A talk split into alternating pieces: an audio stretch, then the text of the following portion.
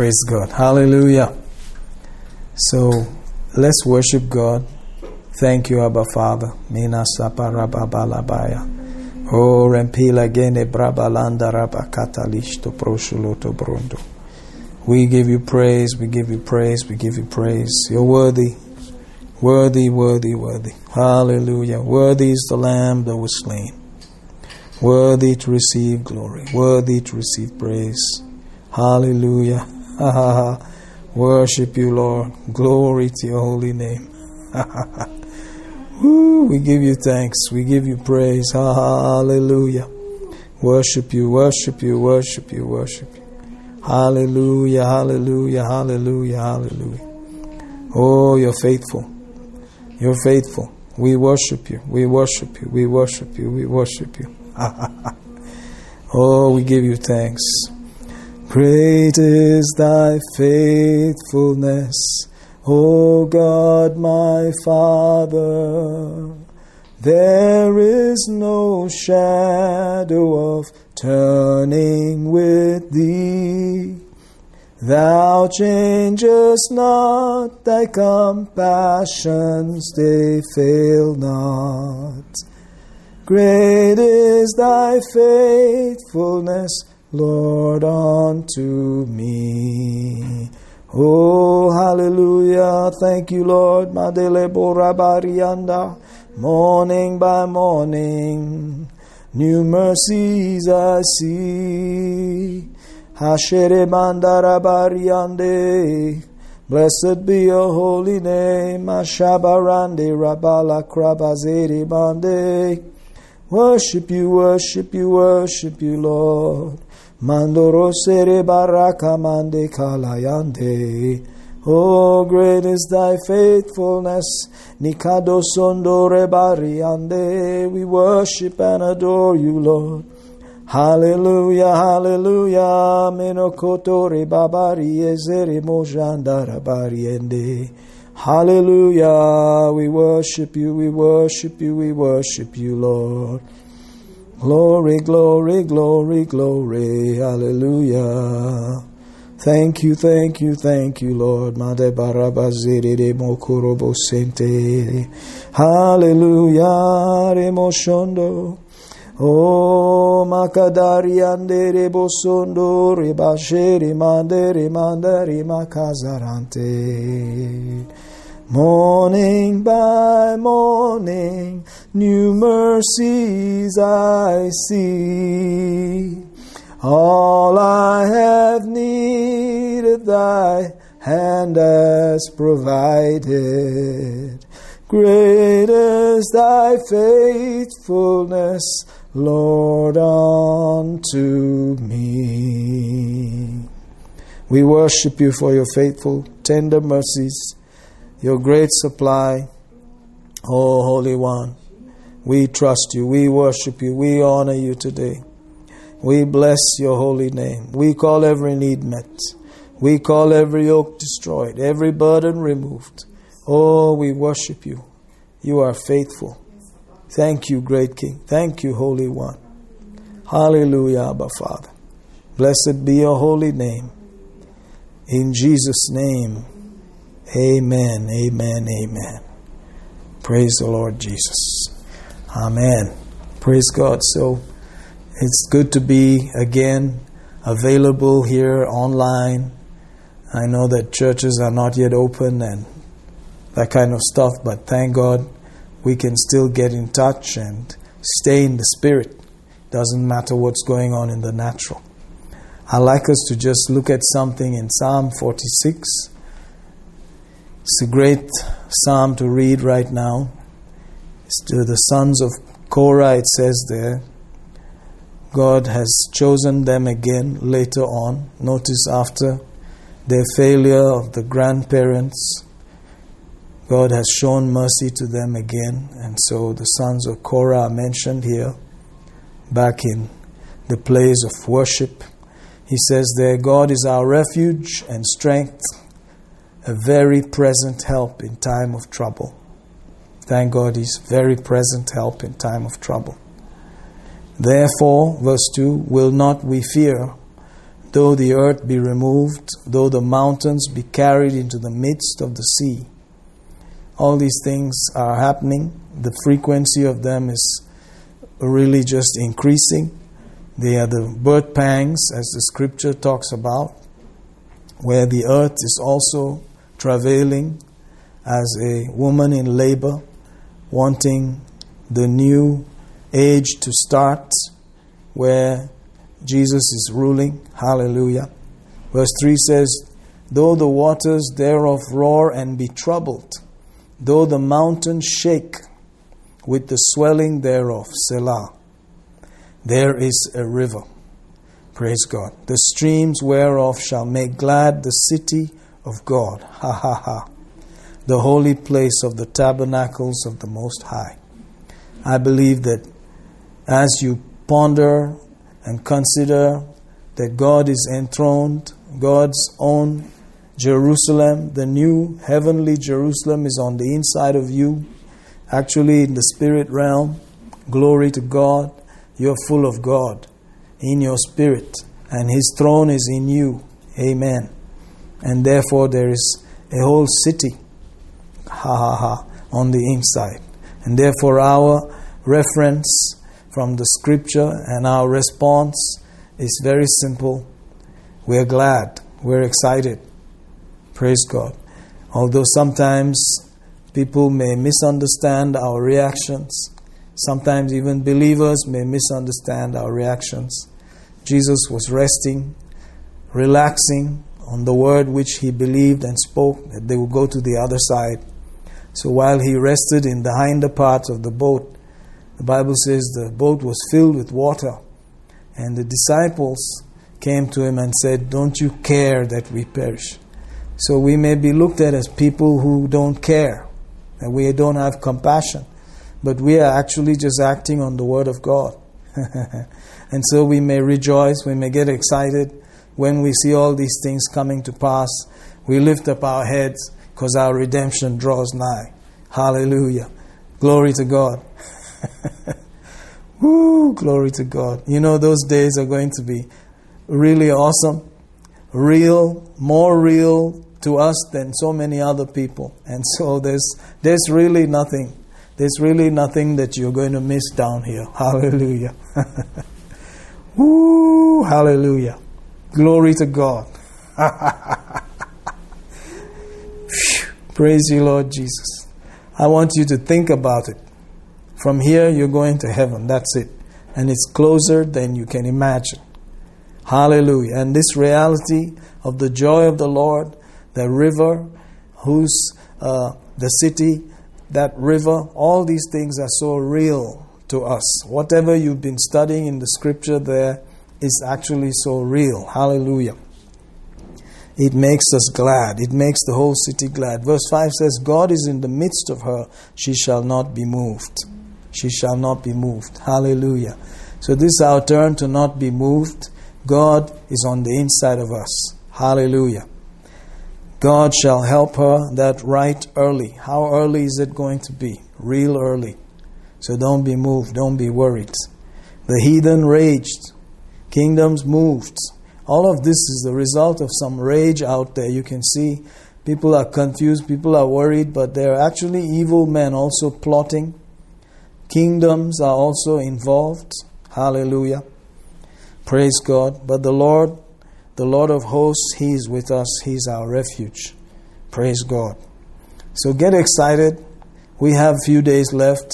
It doesn't matter. Even if it is two years down the line, even if it's five years down the line, it cannot be that long.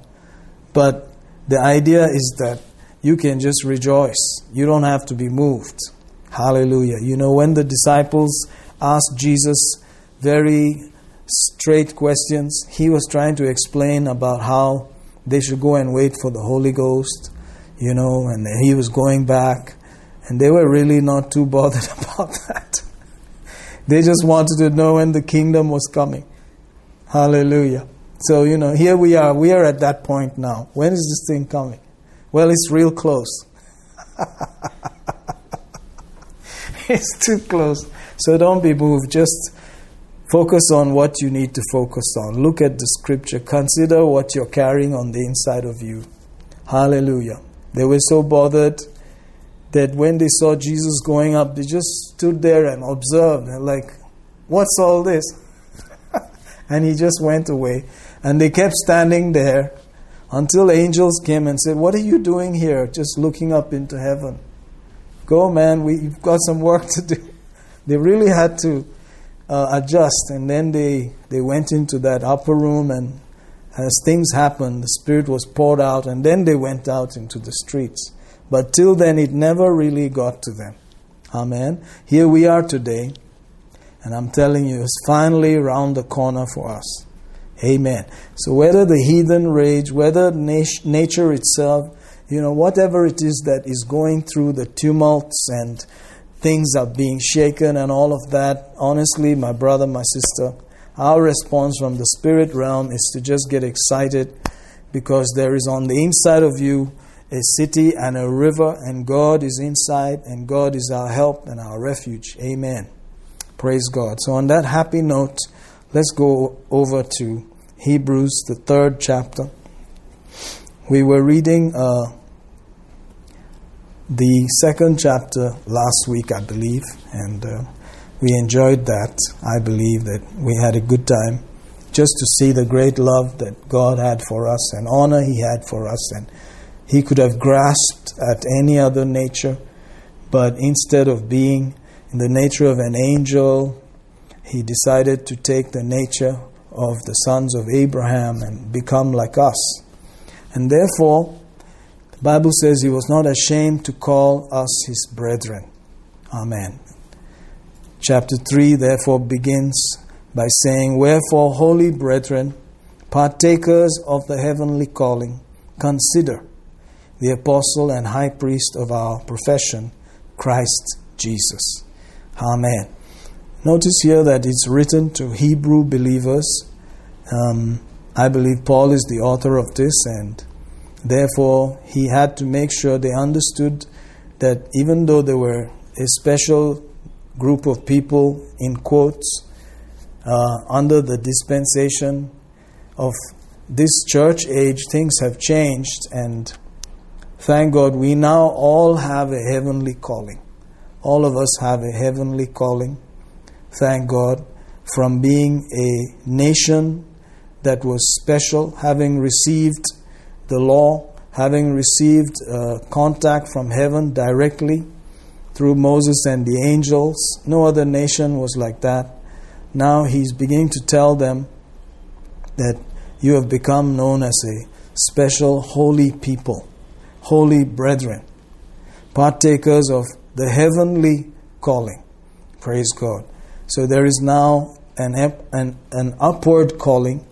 And so this is the focus is not just on a kingdom down here, but there's a heavenly focus also. Praise God. Consider the apostle and high priest of our confession or profession, Christ Jesus. That means if you have confessed Jesus as your Lord, whether you know it or not, you have a high priest, you have an apostle, you have someone in heaven taking your place, um, praying for you, speaking on your behalf. And the Bible says there that we should consider him. Notice that he has combined some titles, one from the Old Testament, the high priest, and since he's a permanent high priest because of his immutability, the fact that his life continues forever, he has that title. And then he's the apostle or the one that was sent from above. Sent, he came from the bosom of the Father. He said, Who can tell you about heavenly things but he who has come from heaven? Praise God. And so he's the one who can tell us heavenly things. Nicodemus was shocked, you know, about when he explained the new birth there. Should I enter my mother's womb a second time? He said, I've tried to tell you of earthly things and you do not understand. You're supposed to be a rabbi, teacher of the Jewish people, and you cannot understand. How will you understand if I tell you of heavenly things? Praise God. So we have someone who has come from heaven, who has seen heaven, and he's declaring it to us because we are his brethren. Hallelujah. Holy brethren, partakers of the heavenly calling. Consider. In other words, we can actually look and consider him, even though our eyes do not naturally see him.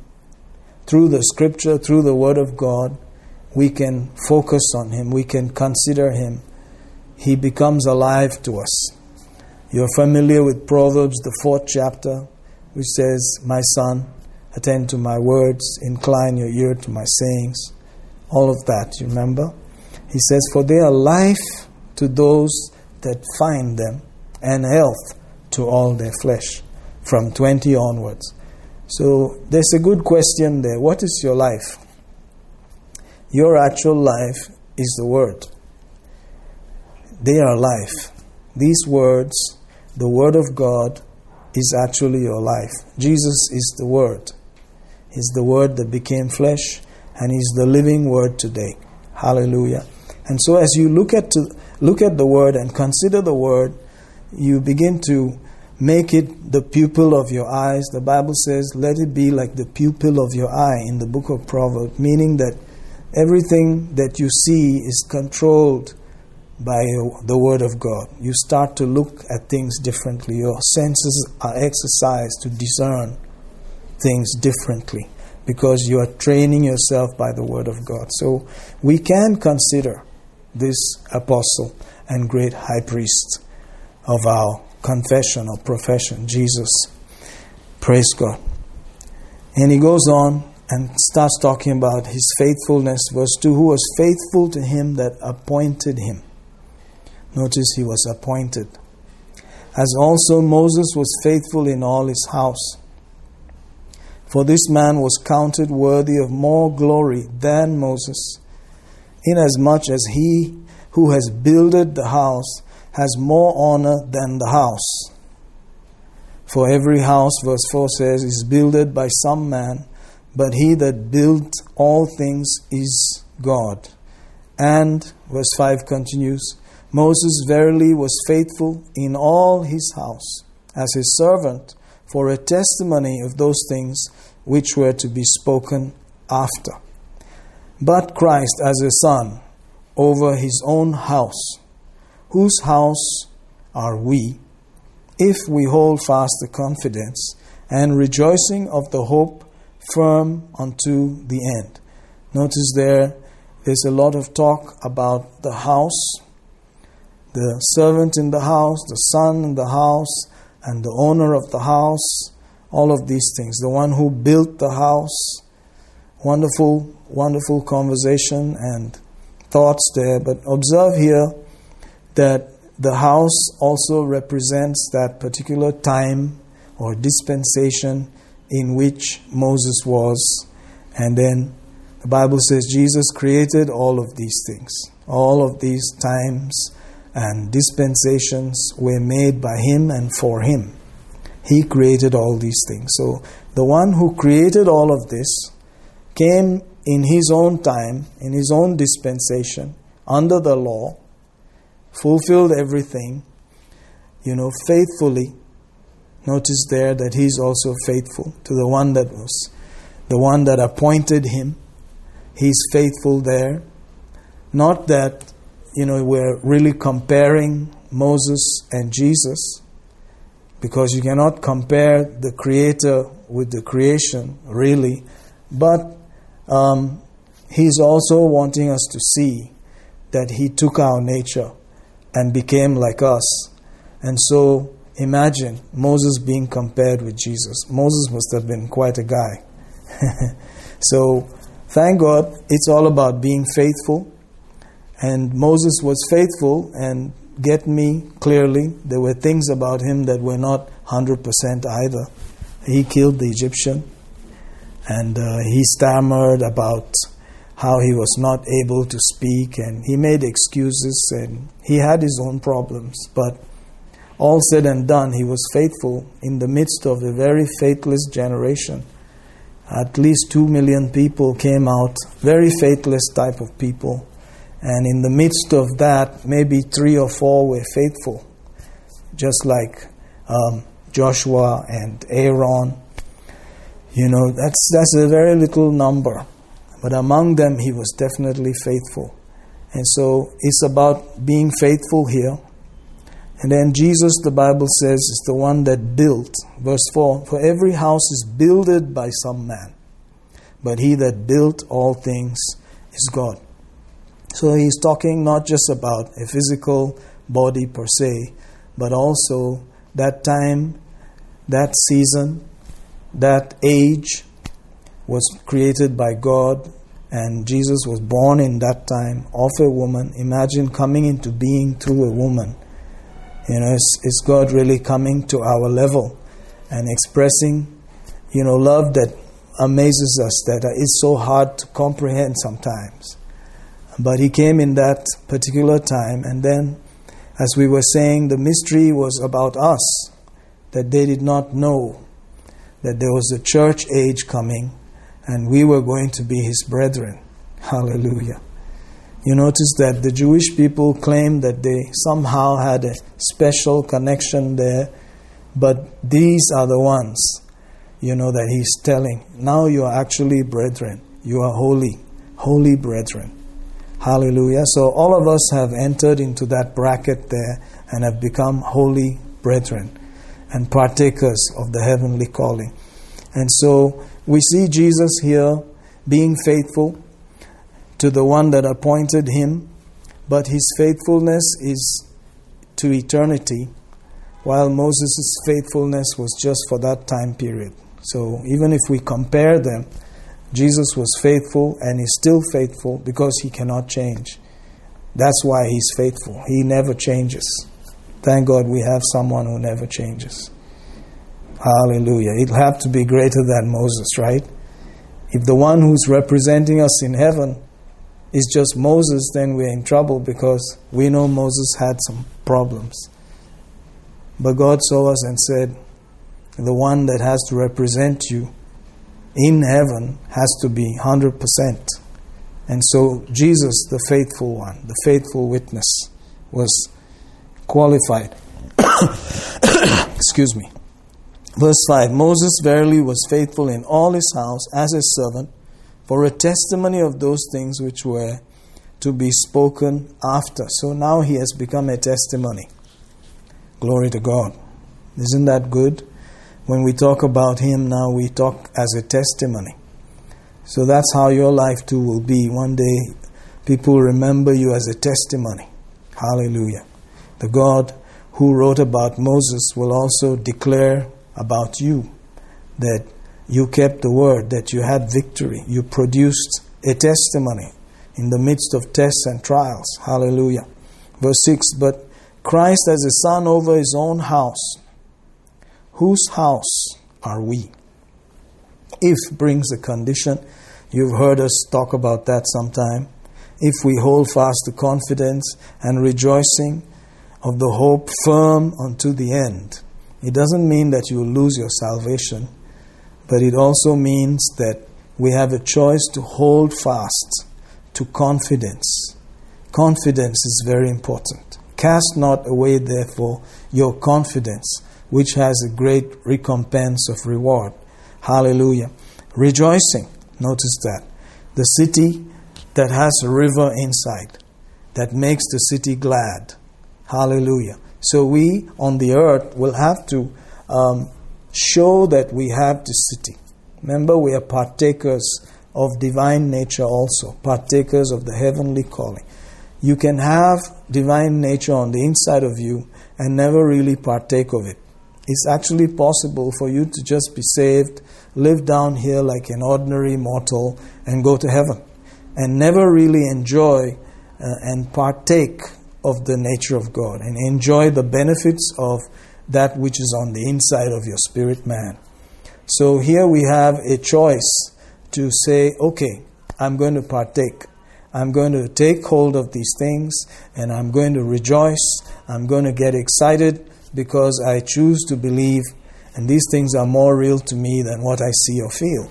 Hallelujah. And therefore, that choice is ours. Amazing the level of choice we're given. It's really, really amazing. Hallelujah. You know, sometimes I, I just get shocked at how much choice God has given to us. I remember one time while pondering on, you know, the book of Revelation, at the end there, he talks about how people are going to actually come against the holy city. It's amazing. Can you imagine after a thousand years of Jesus reigning on the earth, people are actually going to come against him in one last attempt when the devil is loosed from uh, the bottomless pit. He's going to lead away. The Bible says, people as, as many as the sand on the seashore. It used to bug me, and you know, it still does bug me. But then, if you begin to think about it a little closely, it's because of choice. As you go into the period known as the millennium, there are going to be others who um, don't have glorified bodies. You see, the church, the mystery of the church is amazing. We are very special people. We are going to have glorified bodies. We're going to have special bodies. And um, those bodies are going to be just like Jesus' body after the resurrection. And that body which he has is the type that, you know, just eats for taste. If you don't want to eat, you don't have to eat. If you want to taste, you can taste. And after his resurrection, he breathed upon them. You remember? So it's a body that if you like to breathe, you can breathe. If you don't want to breathe, you don't have to breathe. How much choice is that? You know, it's, it's amazing that we can live in that realm where we don't have to breathe. So you don't breathe to live. You can go through walls, you can fly through the, the universe. You can be at the end of the universe just by your thinking, just like that. And uh, it's going to be amazing, but at the same time, there are going to be people who uh, come out of this tribulation time and have not taken the mark of the beast. They have suffered a lot. They called on Jesus. They got saved, but they don't have these glorified bodies.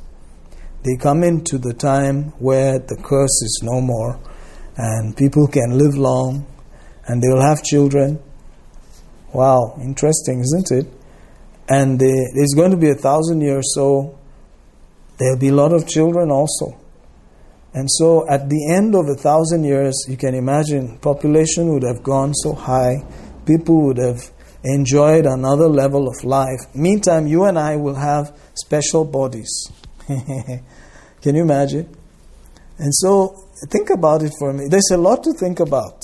For a thousand years, there's going to be people out there in that realm, in the millennium, with Jesus sitting on a throne in Jerusalem, who are going to prosper and enjoy life and at the end of everything, Satan will be loose for a little time, and he's going to actually be able to convince them to fight against the holy city and Jesus. Can you imagine that? So, we were saying that we are so blessed, we are so special that our spirit is saved, sealed, and then our bodies become glorified. And so we are locked in and we're going to stay permanently blessed just like Jesus. Isn't that amazing? We don't have to have any other way of thinking, any other way of choosing. And during the millennium, people will still have choices and they'll be believers. So there will be believers who are rebellious also. And Jesus is going to rule and reign. And the Bible says he's going to have some tough rules also that he will rule the nations with a rod and he will break some like the potter breaks the, those pots. There are some strange scriptures like this that are going to fit in into that time period. Isn't that amazing? And so aren't you glad that you are the church and you are from this age? Man i'm excited about it. I'm delivered completely. I'm kept. I'm safe Woo, glory to God. I mean, the earth will have no curse in the thousand years that's coming up.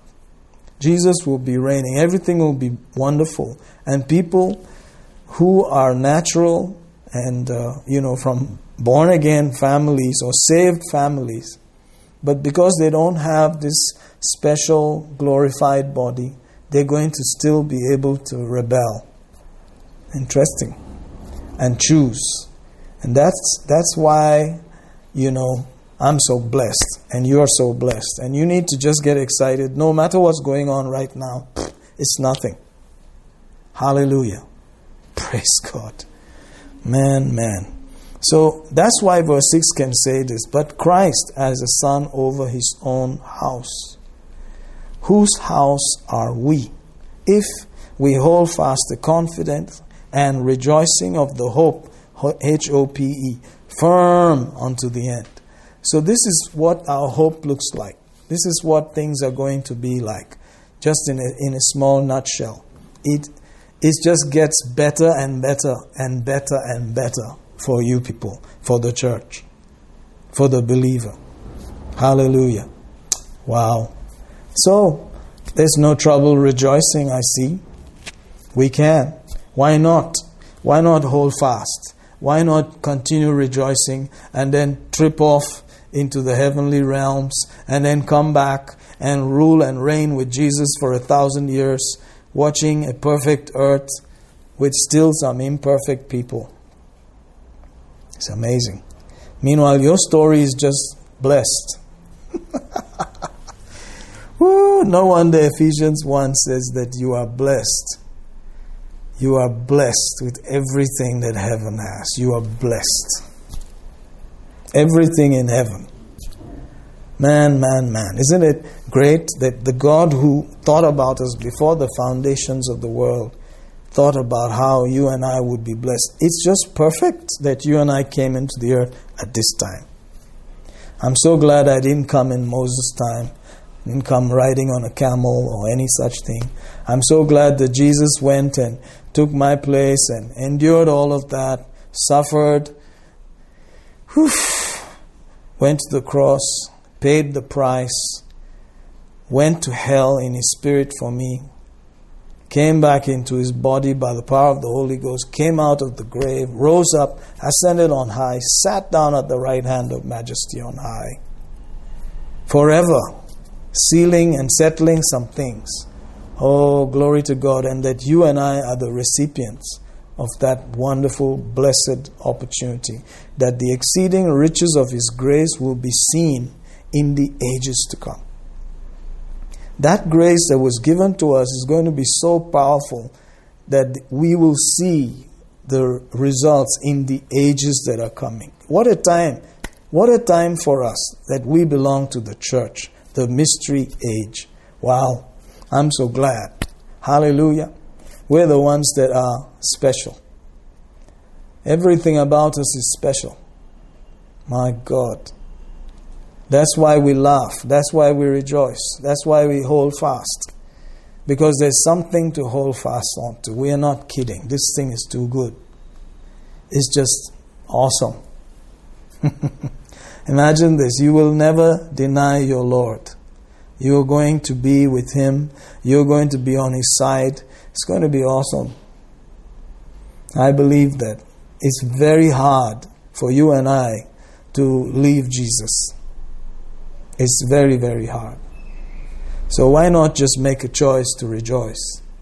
Amen. Even if the whole earth shakes, even if everything is just, you know, just the laws of nature are being, you know, violated, you know, things are happening all over, you can still rejoice. Praise God firm to the end. That means to the day we see Him face to face. So you and I have a job to do because He's faithful, because He did His part. You and I can rejoice. Hallelujah. And just stay like that till the day we see Him face to face. So don't waste time. Start today. Get excited. Put a bright smile on your face and just walk down the road and just go excited, sing tanana, and walk away. when they when they ask you, you say, I sing because I'm blessed. Why are you so happy? I'm going home.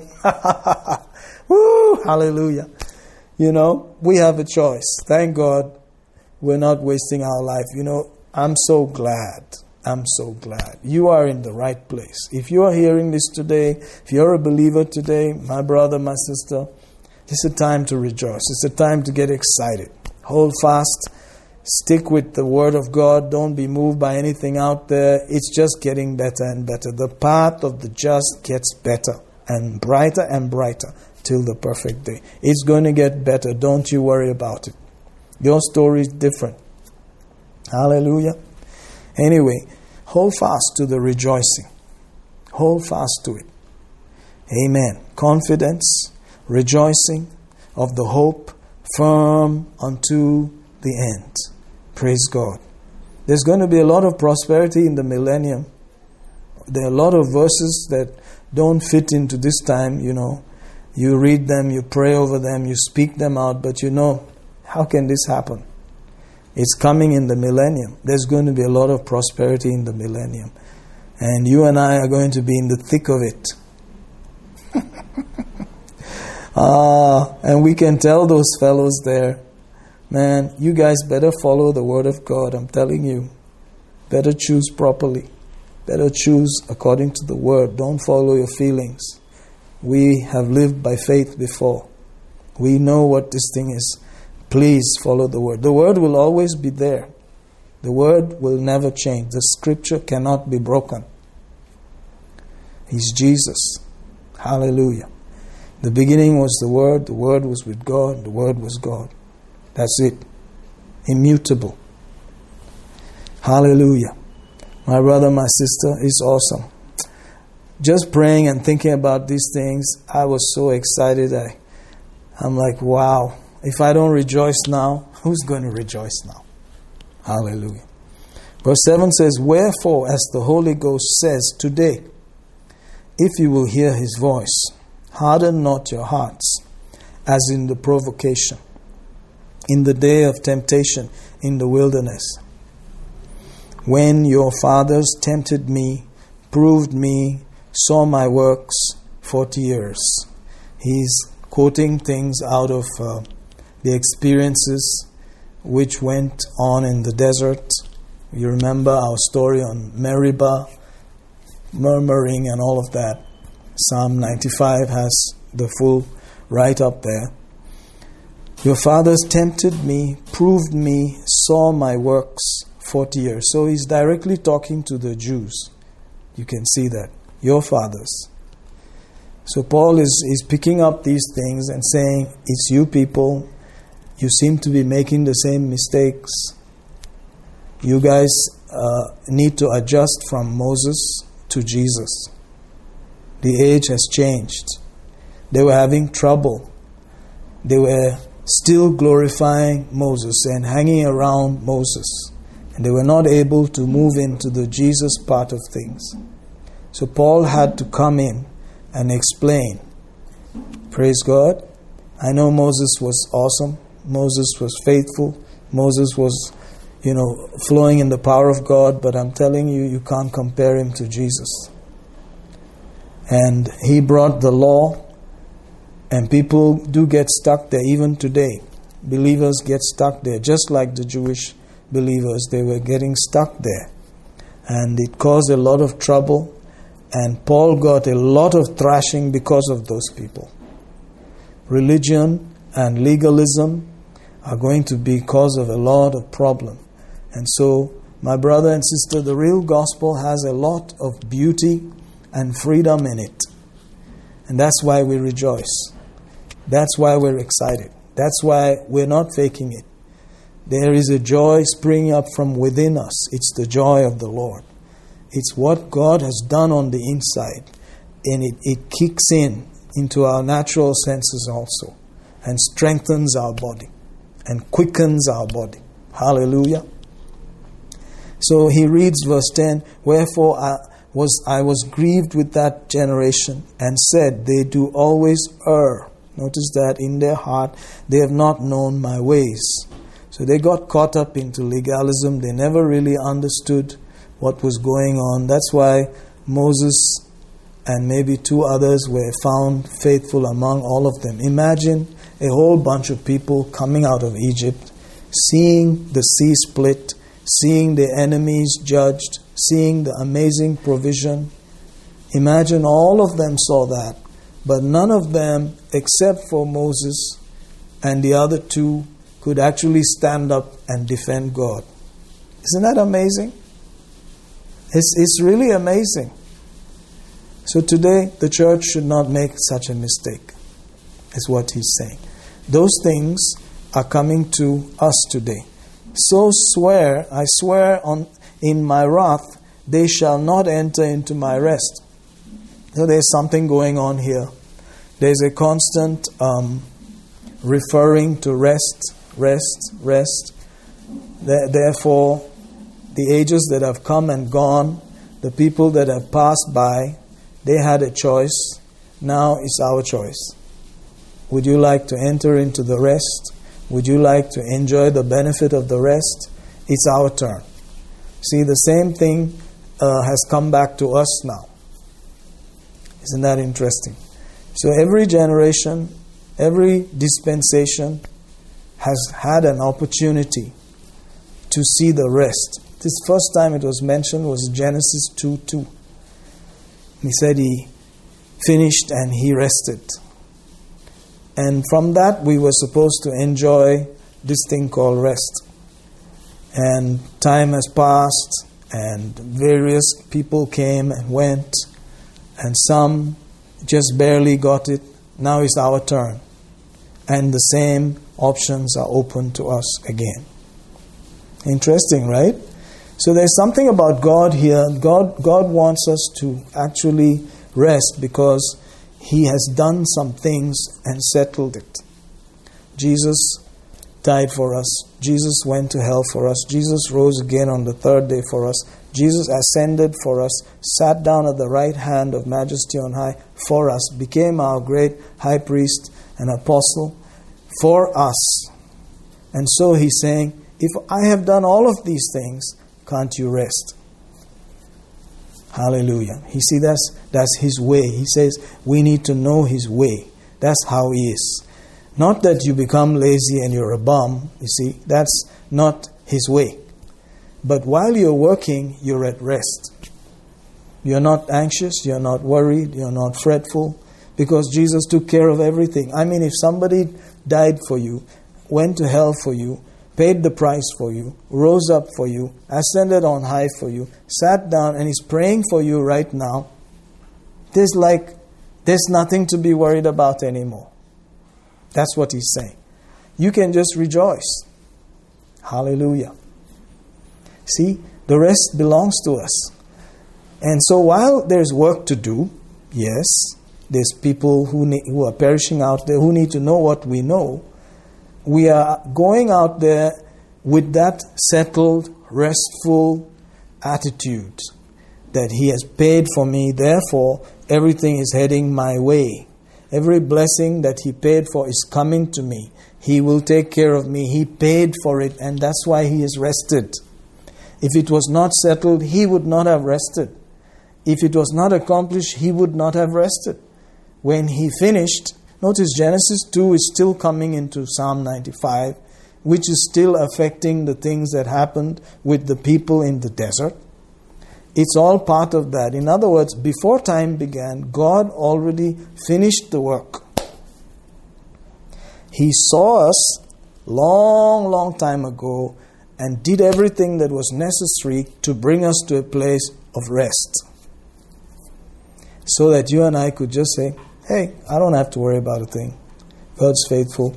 He's finished it. He's resting, and He wants me to enter into that rest and just partake and enjoy that place.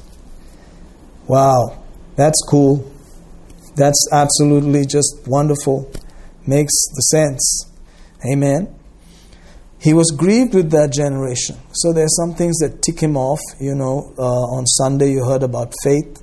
Without faith, it's impossible to please God. Notice that. You could also add this to it. You could also add the fact that if you don't enter the rest of God, you don't please Him, you grieve Him. Isn't that interesting? Hallelujah. So he swore in his wrath. He was bugged, he was angry. They shall not enter into my rest. Notice there's something called my rest. There's this scripture in uh, Matthew 11 28. I thank God for that scripture. I got saved reading a scripture like that. that was the scripture I read along with two other scriptures where he said, Come and learn of me. Take my yoke upon you. You shall find rest unto your souls. So Jesus calls the sinner and says, Come, let me give you rest. Hallelujah. You will find rest for your souls. And then he calls it my rest. Take my yoke upon you, learn of me, you shall find rest. Hallelujah. So that's the rest. It's always been there. And so while you're living down here as a believer, there are chances to not be in that rest. There are chances to be, you know, unrestful, so to speak. And that does not um, please God. That's, that irritates Him, that aggravates Him. Amen. It aggravates Him and irritates Him so much that chapter 4, look at this, opens like this. Verse 1 Let us therefore fear lest a promise being left of us entering into his rest, any of you should seem to come short of it. Wow. Can you imagine that? Have you ever seen, seen God say, uh, fear? No, he's always saying, fear not. But here he says, fear. So we serve him because we love him, but it's also the fear of the Lord. Notice, that's the beginning of wisdom or right choices. Amen. So here you have to fear this one thing that you miss the rest of God. Is something that should goad you into acting properly, choosing properly. Be very concerned that let it be a fear in your life. Are you getting this? Let it be a fear in your life that I must never lose the rest of God. Hallelujah. God wants us to get a hold of that. That's, he's not speaking in any mincing of words. He's not cushioning it at all. He's making it very clear. And he's saying, Our turn has come. It's the turn for the church now to choose this. Can you see? The previous dispensations have gone through these things. God has not changed about it. And it's now our turn. Hallelujah. So keep this in mind and make sure that you are always operating from a place of rest. Whatever you are doing. Praise God. It's not that you're going to strive in your flesh to get into that rest. No. It is considering what He has done. Considering what Jesus has done. When you consider it, settle it, we're supposed to enjoy that place. Amen. Now, back in Hebrews 3, verse 8 Harden not your hearts as in the provocation, in the day of temptation in the wilderness, where your fathers tempted me, proved me, saw my works forty years. Wherefore I was grieved with that generation and said, They do always err in their hearts, they have not known my ways. So I swear in my wrath, they shall not enter into my rest. Take heed, brethren, lest there be in any of you an evil heart of unbelief in departing from the living God. Exhort one another daily. Daily. That's why we are on the air. That's why we're trying to make sure that we can in touch. All of the stuff that we're doing, all of these things that we call prayer pocket and you know, foundational doctrine and everything we're doing is so that we can stick with the program of stirring one another up, exhorting one another daily, while it is called today. Notice the reference today. God is a today God, He's a now God. Lest any of you be hardened through the deceitfulness of sin. So notice hardness unbelief, all those things happen to our deep thoughts. While we're out there, while things are happening, there's a tendency to become hardened. Have you noticed that? Yeah, it happens.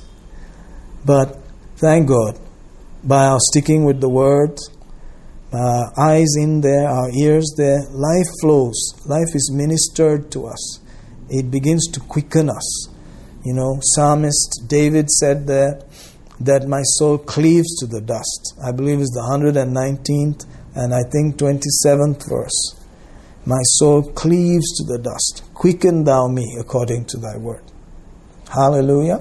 So instead of uh, going down with the dust, it's a natural decay that takes place. I saw something the other day, a documentary about the, the bad effects of having no gravity, talking about people who are trying to live in space. You know, without gravity, uh, people are going to face a lot of problems. Your body will deteriorate, you cannot survive. I'm telling you, we were not meant to live in space with these kind of bodies. I don't know why they are wasting their time going out there. I think they're just looking for a way to be like Babel, you know, and say they built a tower up to the heavens. But really, the body was supposed to enjoy gravity. Otherwise, things were not going to go into operation. So, gravity has a lot of plus points, but you know, our flesh also goes down.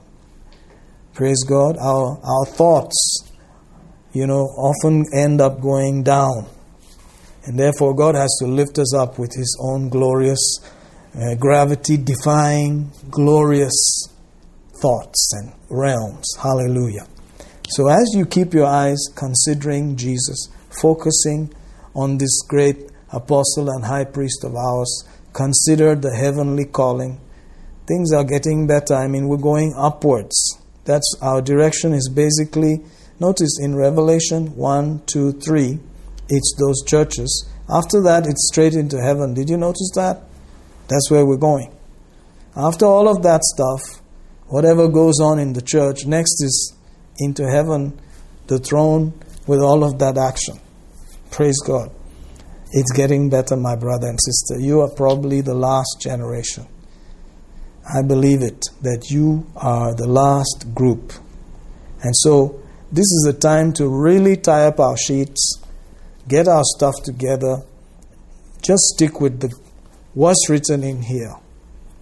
Focus on these things, enjoy them maximally.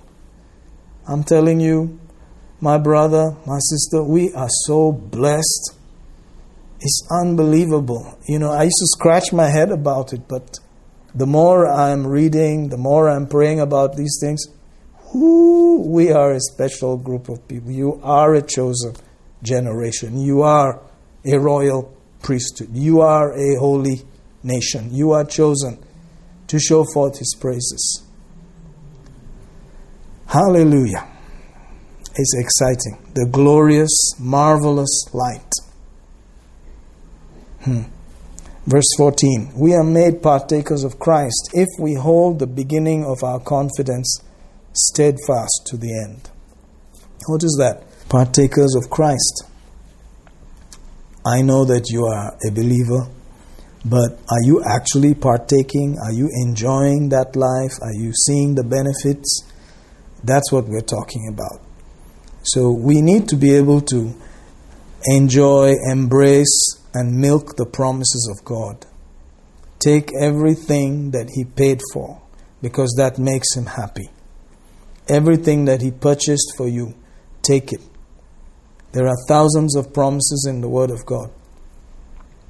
You know, these people that He's talking to, they had promises that even when we read some of those promises, we are shocked. The blessings that are mentioned in the Old Testament are really amazing. Hallelujah. So it was not a problem with the promises that they had. Amen. The promise was not the problem. The problem was that their hearts were hardened. Amen. So today we can also have hardened hearts. That's why he's writing to us. So don't be moved. Let us look back again into the scripture. Let us consider the word of God. Let's make it the apple of our eye. Let these things not depart from our eyes. Let's keep them in the midst of our heart. They are life to us. That's our life and health to all our flesh. Praise God. While it is said today, verse 15 says, If you will hear his voice, harden not your heart, as in the provocation. Brother Anup and I were discussing the other day, while there are brethren that are getting excited and enjoying, there are some that are being actually negative. They are pushing against things of church and the Word of God. It's true, it's happening. Some are excited, some are having fun, some are getting blessed tremendously in the midst of all this. While there are others who are just pushing away, refusing these things. Right now, we know. But there's, a, there's an admonition from heaven, my brother, today. If you hear these kind of things, not necessarily a voice booming from heaven, but if you hear what the Spirit is saying from the Scripture, he says it, it will be a good time to say, I'm not accepting any hardness. I yield. I'm sorry, Lord. Forgive me for my being hardened, for the unbelief. Hallelujah. So what? So what? The place is shaking. So what? People are being like this and like that, and all you hear is bad news. So what? We have our own news.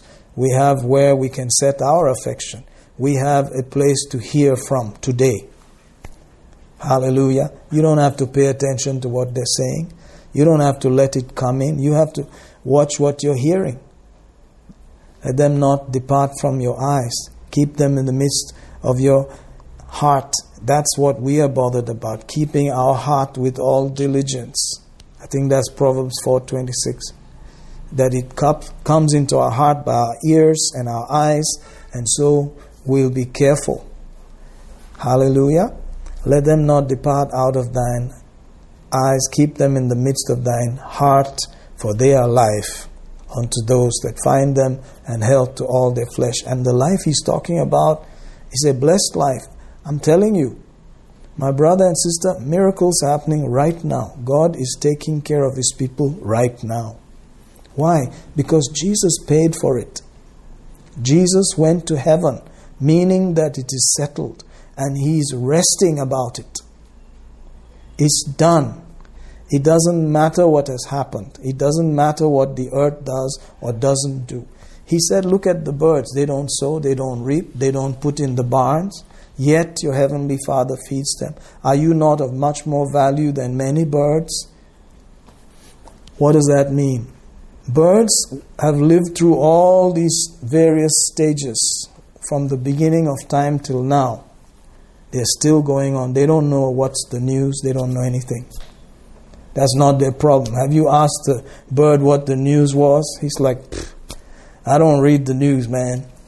I just sing. I'm excited. He said, Aren't you of much more value than many birds? Hallelujah, O ye of little faith. So sometimes we may have to struggle to just be like a bird. Hallelujah. And He knows that. That is, that is what it takes to get into that place of rest. Praise God.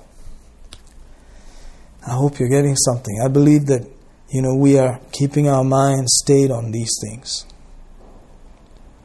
Let's go for a minute to Isaiah 26 and look at verse 3.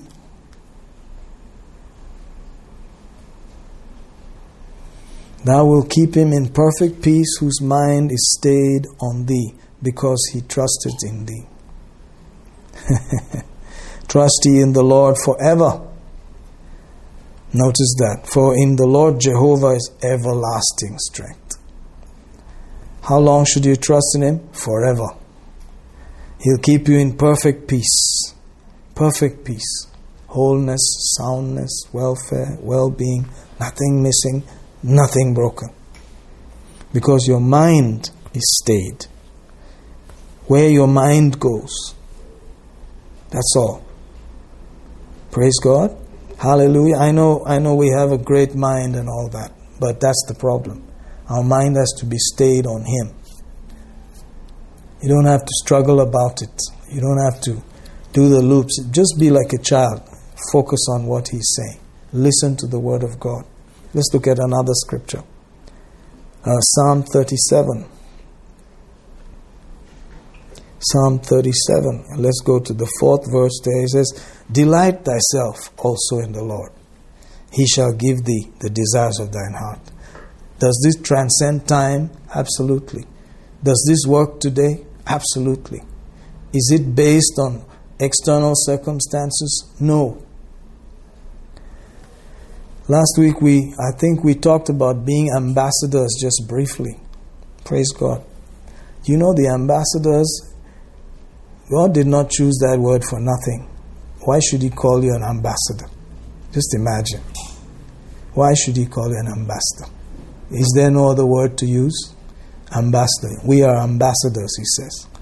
The ambassador is a special word given to people who were chosen because of their, their lineage, their pedigree, their family, their status, their upbringing, their education, to represent a kingdom, to represent nations. Okay? And they have immunity. They cannot be treated like everybody else in that place where they have an ambassador. They come from a place where they are immune. So whatever is going on in that place does not affect them. We are from heaven. Consider that we came from heaven. We have a heavenly calling. We are citizens of heaven. Heaven has to pay our bills. That's what it means. Heaven has to take care of us. That's what it means. What is going on down here has nothing to do with us. It does not have to affect you, rock your boat, take your thinking, nothing. My God shall supply all your needs according to his riches. Notice that. He didn't say if the earth is okay, if everything is fine on the earth, according to his riches in glory by Christ Jesus. See, that's why they could actually rest because Jesus has done it. It's like, what more can I do? Praise God. That's why he would get affected and, you know, enraged and say, they shall not enter. Are you seeing that? It's like, I finished everything from the beginning, from the foundations, from Genesis 2 2. I finished it. Now enter in. Let us fear lest we come short of this rest. Hallelujah. Glory to God. Let's look at uh, some more things. I hope you don't mind. We still have some time. Glory to God. Let's go to Romans, the eighth chapter.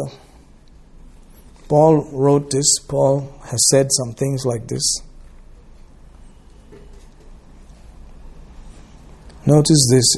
Let's read 17 first of all in Romans 8. He says, And if children, then heirs, heirs of God, joint heirs with Christ.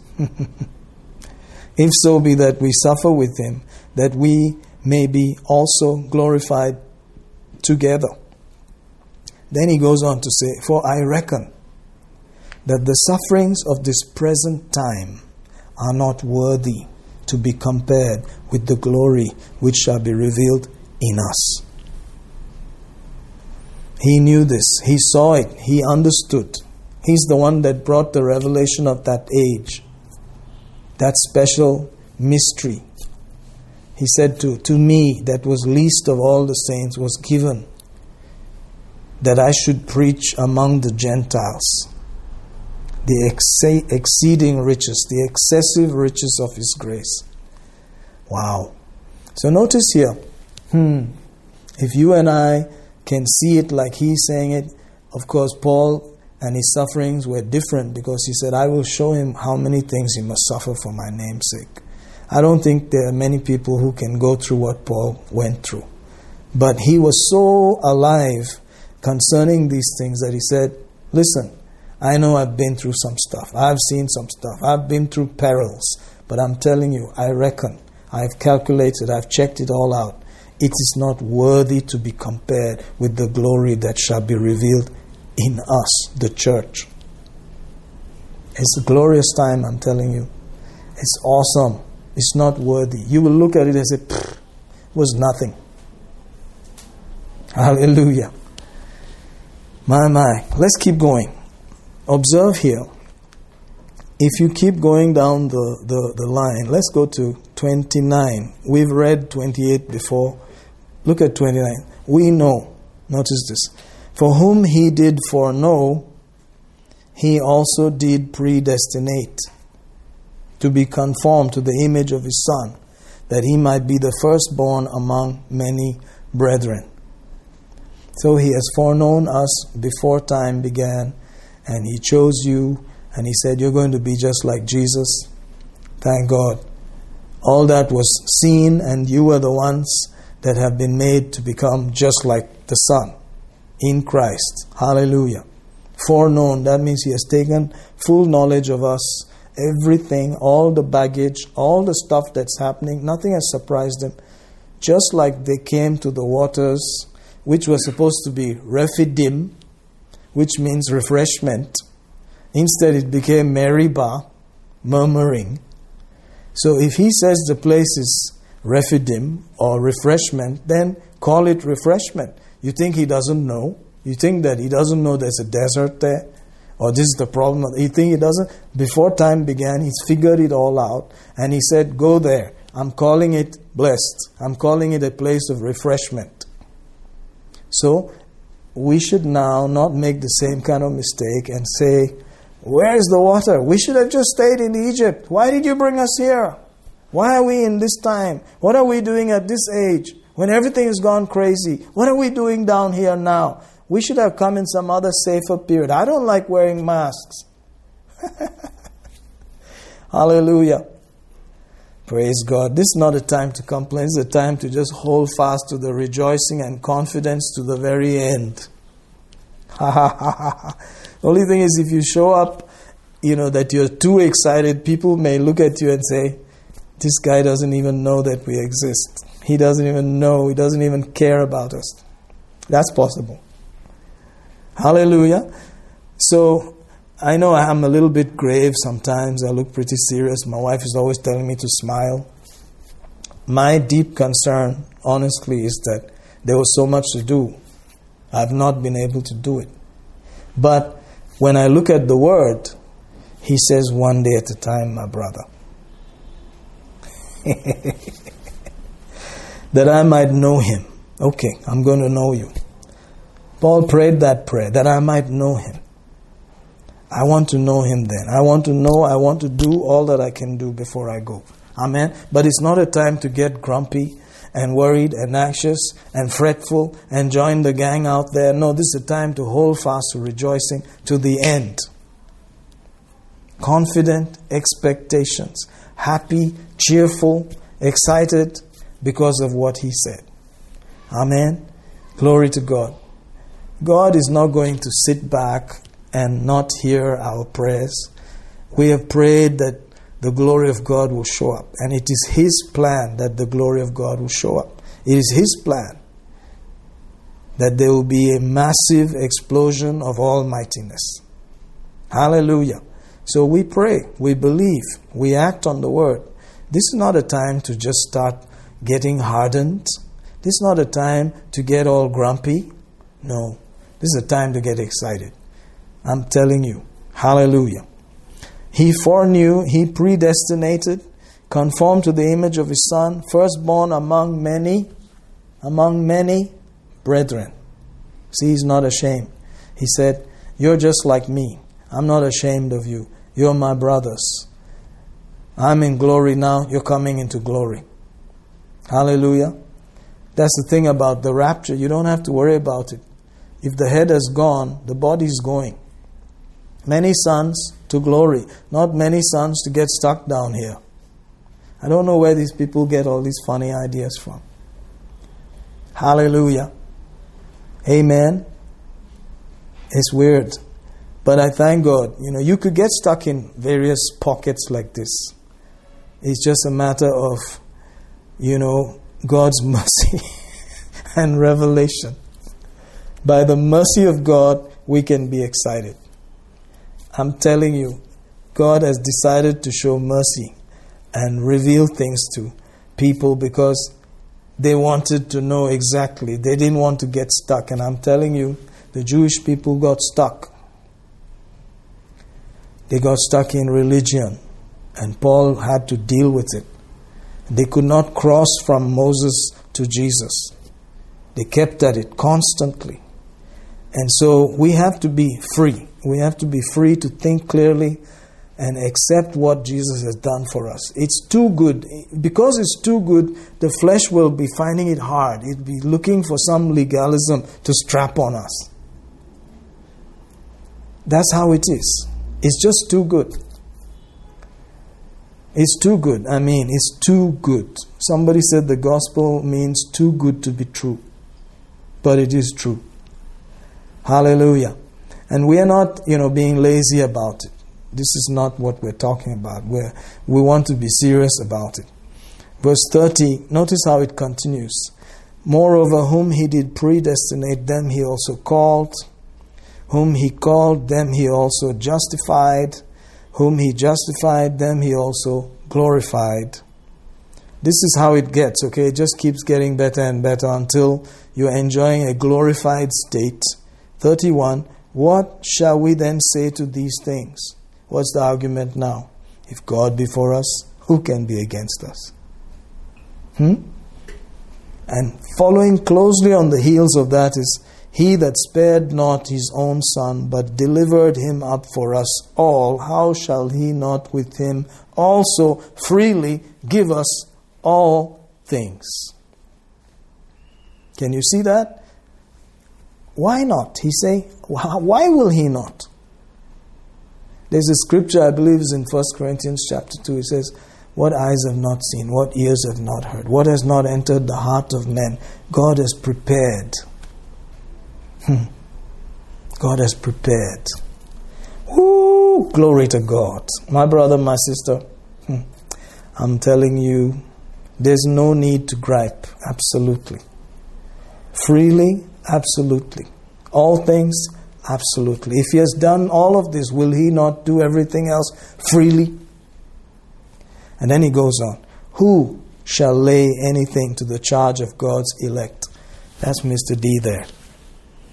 Only the devil can lay anything against you and I.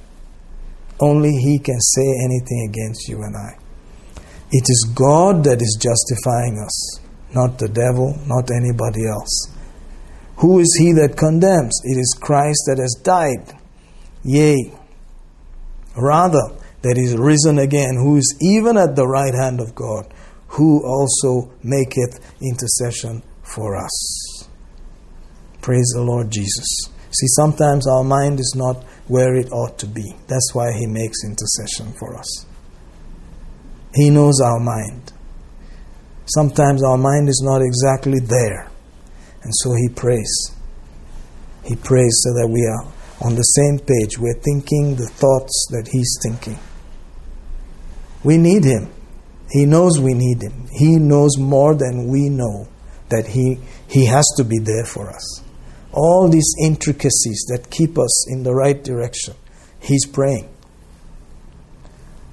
And then he continues, Who shall separate us from the love of Christ? Shall tribulation, distress, persecution, famine, nakedness, peril, sword, as it is written for thy name or for thy sake, we are killed all day long.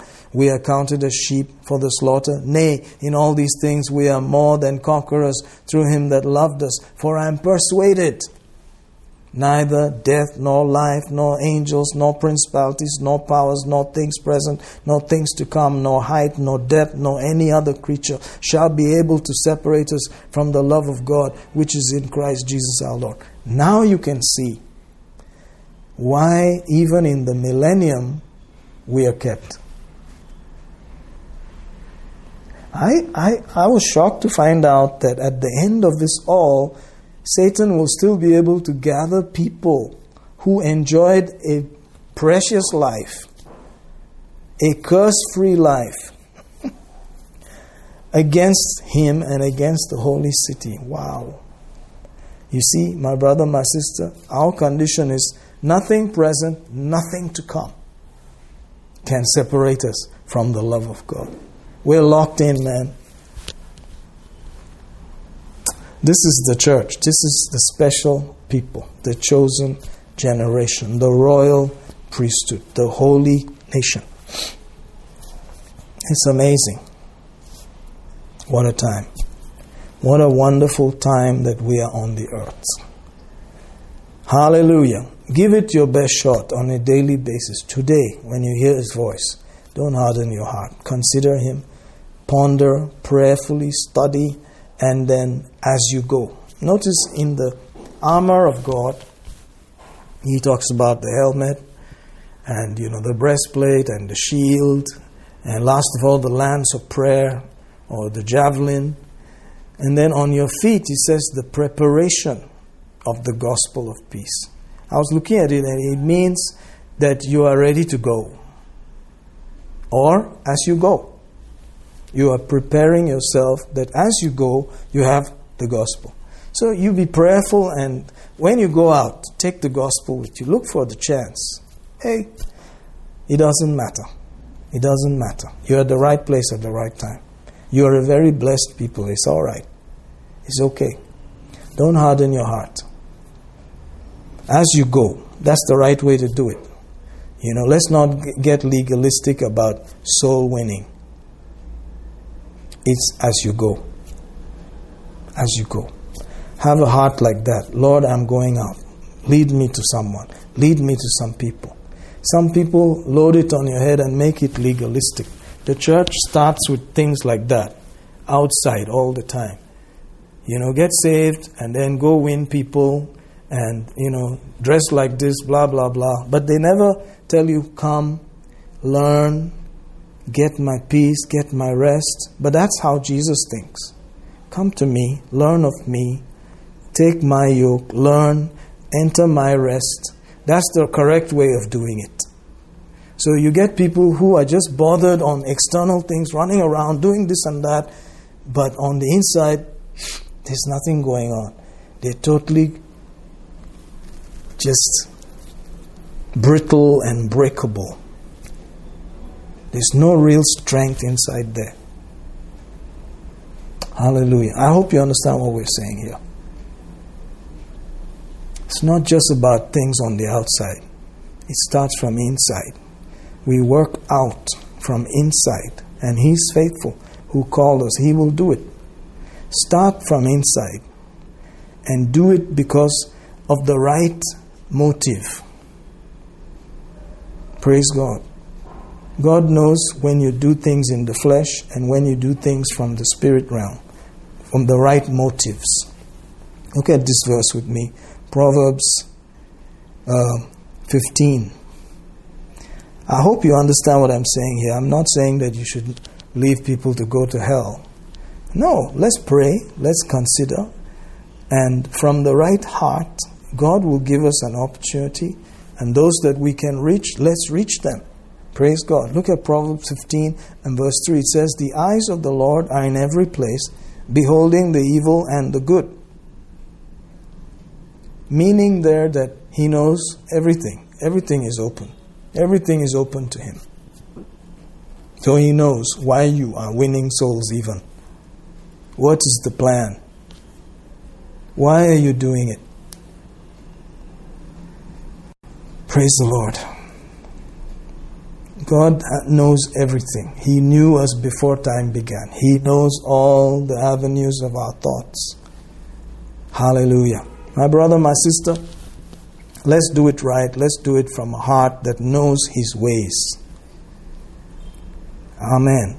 We have to start from inside. It has to be the right form of thinking. It has to be done because this is the way He wants it to be done. Glory to God. Let's go back to Hebrews again. Over there, the third chapter. Praise the Lord Jesus.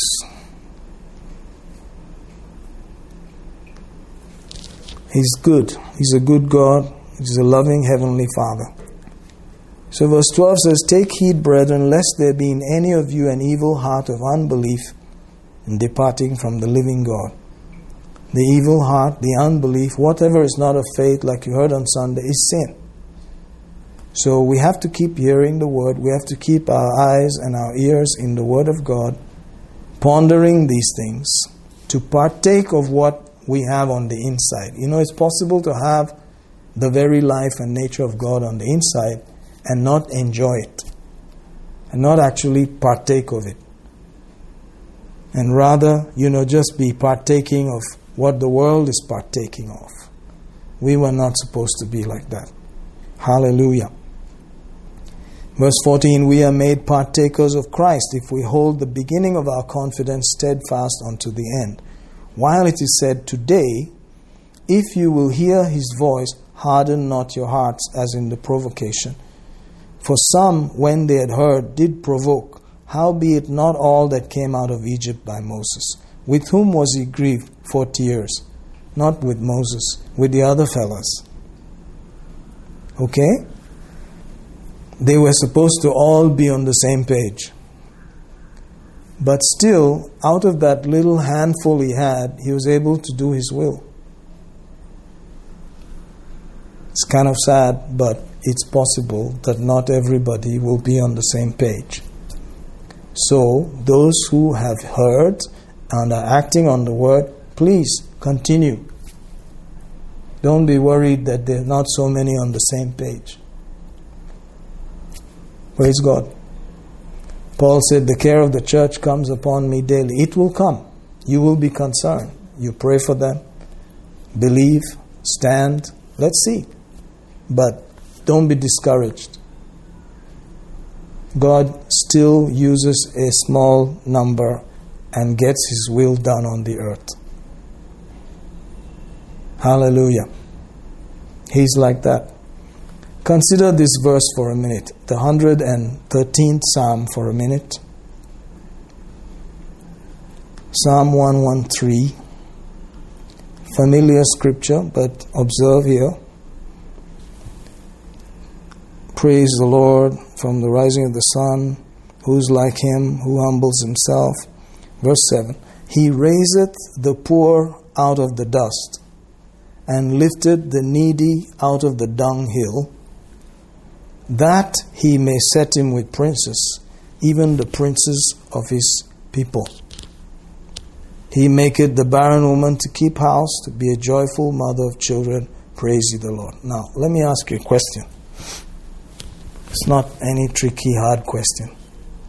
Who do you think made that guy become poor and all the way to the dust and the dunghill?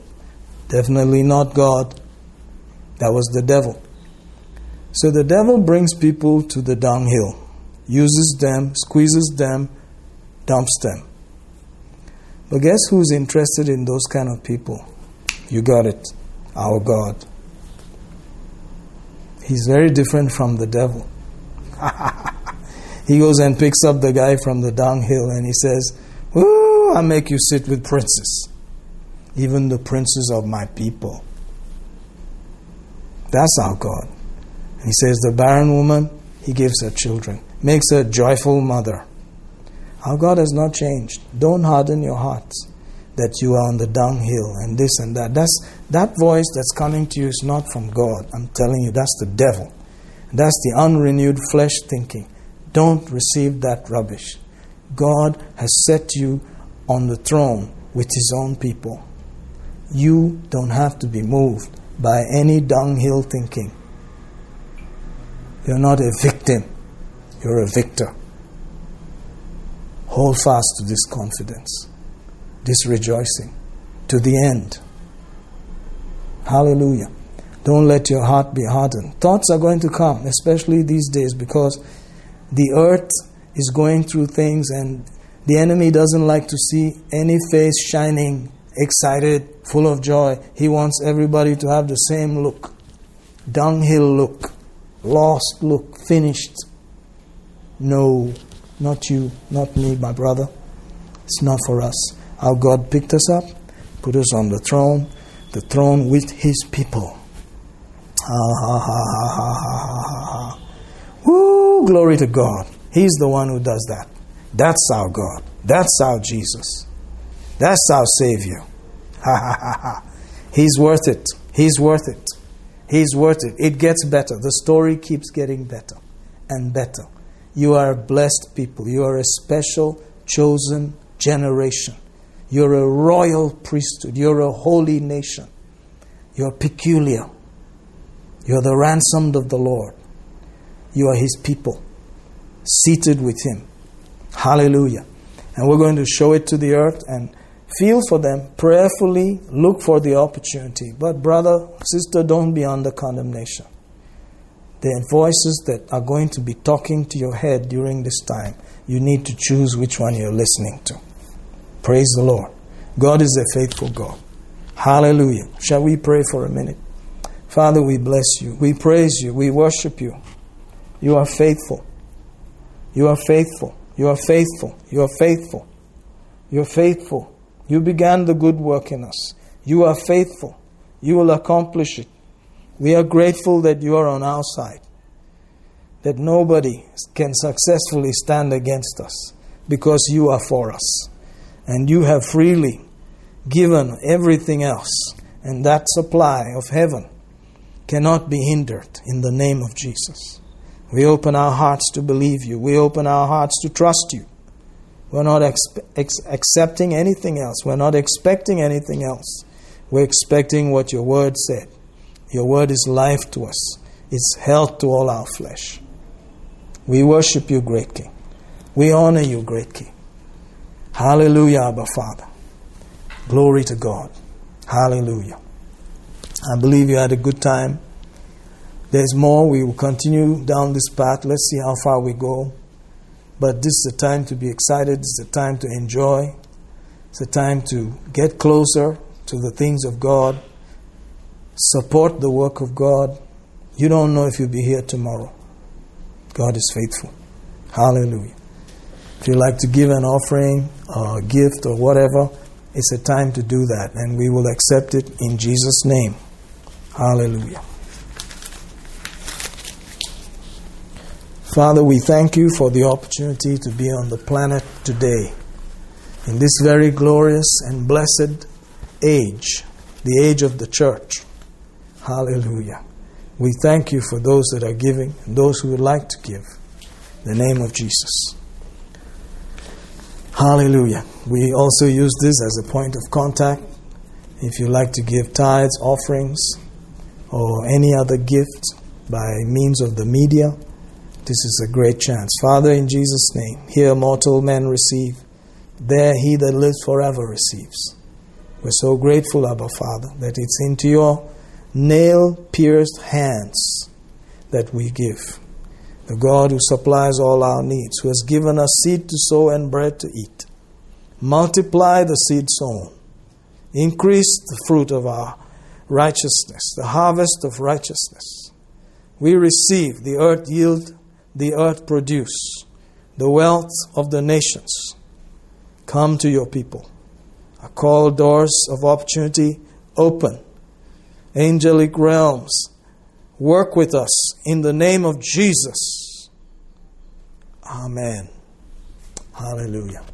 God is faithful. Thank you so much for being in touch, and I believe you are enjoying your time. Don't reduce it, keep going further. Thank you, team, for all your efforts. You're blessed.